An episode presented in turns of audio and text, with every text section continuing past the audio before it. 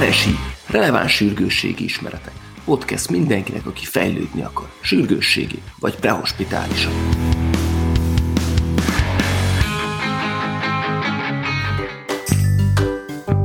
Mentőegyet kérem a 888-as. Szeretnék segélykocsit kérni a helyszínre.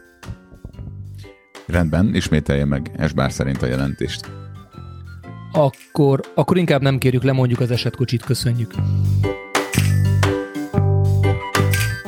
Szóval a kis, soha meg nem történt vicc kapcsán két rövid témát hoztunk nektek, ez az SBAR és az ETMIST, tulajdonképpen egy téma, két kommunikációs séma, amin gyorsan végig szaladnánk. Ezeket a kommunikációs sémákat a beteg visszajelzéséhez, vagy segélykocsi kéréséhez, lemondásához, kórházi előrejelzéshez használjuk. Ne is nyújtsuk túl, kezdjük akkor az SBAR jelentéssel első körben. Nézzük, mit is takar az első betűnk, az S.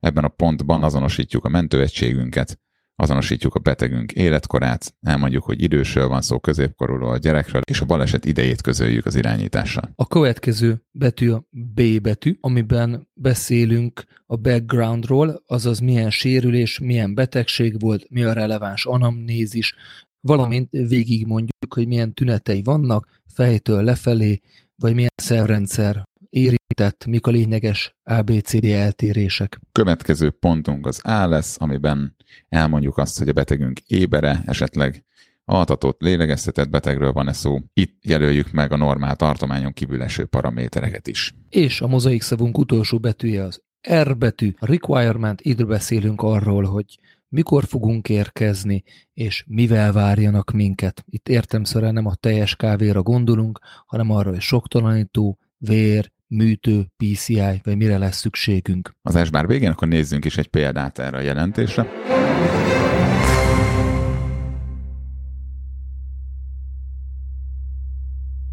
Legyen a betegünk most egy 60 éves nőbeteg, akinek alsófali infarktusa van, és instabil hemodinamikával rendelkezik. Tehát ez így hangzana, hogyha visszajelenteném rádión. Rácz Béla vagyok, a 13/151-es kocsiról. Egy 60 éves nőbeteget szeretnék referálni, ma reggel 8-kor kezdődő tünetekkel, panaszokkal. Alsófali infarktusa van, instabil hemodinamikával rendelkezik, kezdetben 70/100 vérnyomást mértünk. Jelenleg éber, noradrenalin támogatásra szorul, ezzel 100/60-as vérnyomást tudtunk elérni. 12-re fogunk érkezni, és a betegnek PCI igénye van. Köszönöm szépen! Ez a két mozaik szó azért lényeges, azért kell ezt használnunk, mert ez struktúrálja az információt, amit átadunk. Akinek beszélni fogunk, ő nagyon kevés információt fog tudni befogadni abba a pillanatban, amikor mi rázúdítjuk ezt az információt.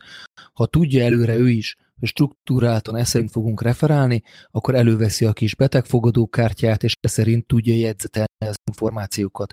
Ez a két rendszer nemzetközileg elfogadott, máshol is ugyanezek alapján történik a kommunikáció. Így biztosak lehetünk abban, hogy semmi releváns információ nem veszik el, és minden szükséges információ el fog jutni a másikhoz.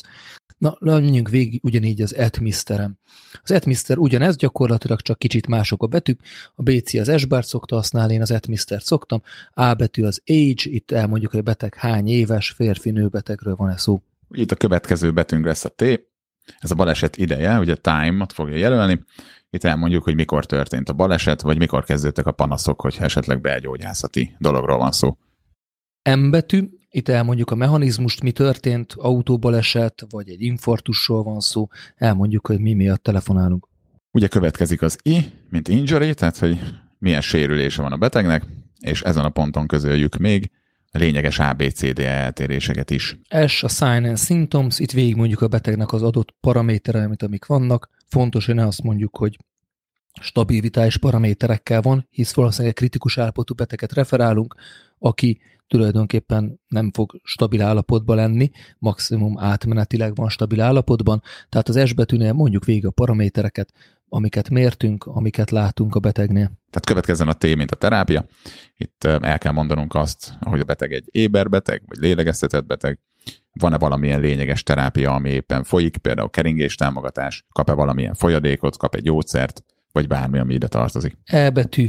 a várható érkezési időnk, itt el kell mondani nem csak az, hogy 20 perc múlva, hanem hogy hány óra, hány perckor leszünk ott. És a következő pedig szintén az előző metódushoz hasonlóan a betegnek az igénye lesz. Van-e valamire szüksége a betegnek? Gondolok itt olyanra, hogy például soktanalító igény, vérigény, műtőigény vagy PCI igény, amik felmerülhetnek. És tulajdonképpen az ETMIST-t ezzel végig is beszéltük. Erre is nézzünk egy rövid példát. Sziasztok, Konstantinovics Miklós vagyok, a 13/150-esről szeretnék nektek egy ETMIST szerint egy beteget előrejelezni.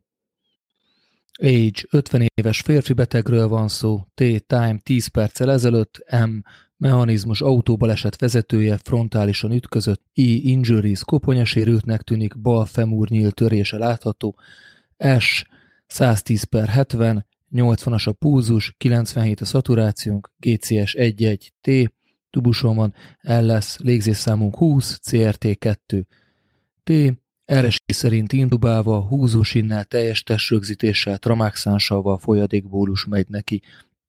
E betű, 20 perc múlva érkeznénk hozzátok, azaz 11:50-kor lennénk ott. R, szükségünk van a soktanítóra, a vérre és a politrauma tímre. Köszönöm. Rövid epizódunknak a végére is értünk ezzel a két metódussal. Szerintem elmondtuk azt, hogy hogyan is adjatok át beteget, vagy hogyan javasolt jól átadni. És akkor az epizódtól függetlenül egy apró megjegyzés, hogy továbbra is tudtok minket támogatni a buymeacoffee.com oldalon. Itt a vesztek nekünk egy kávét, az 5 euró támogatás jelent. Be is fogunk számolni arról, hogy mindig, hogy mire költöttük ezeket az összegeket. Szóval buymeacoffee.com, jelöljetek be minket emellett Instagramon, és kövessetek be minket Google, Spotify vagy Apple Podcasten. Ez volt az RSI Podcast. Köszönjük, hogy velünk tartottatok. Kövessetek máskor is. Sziasztok!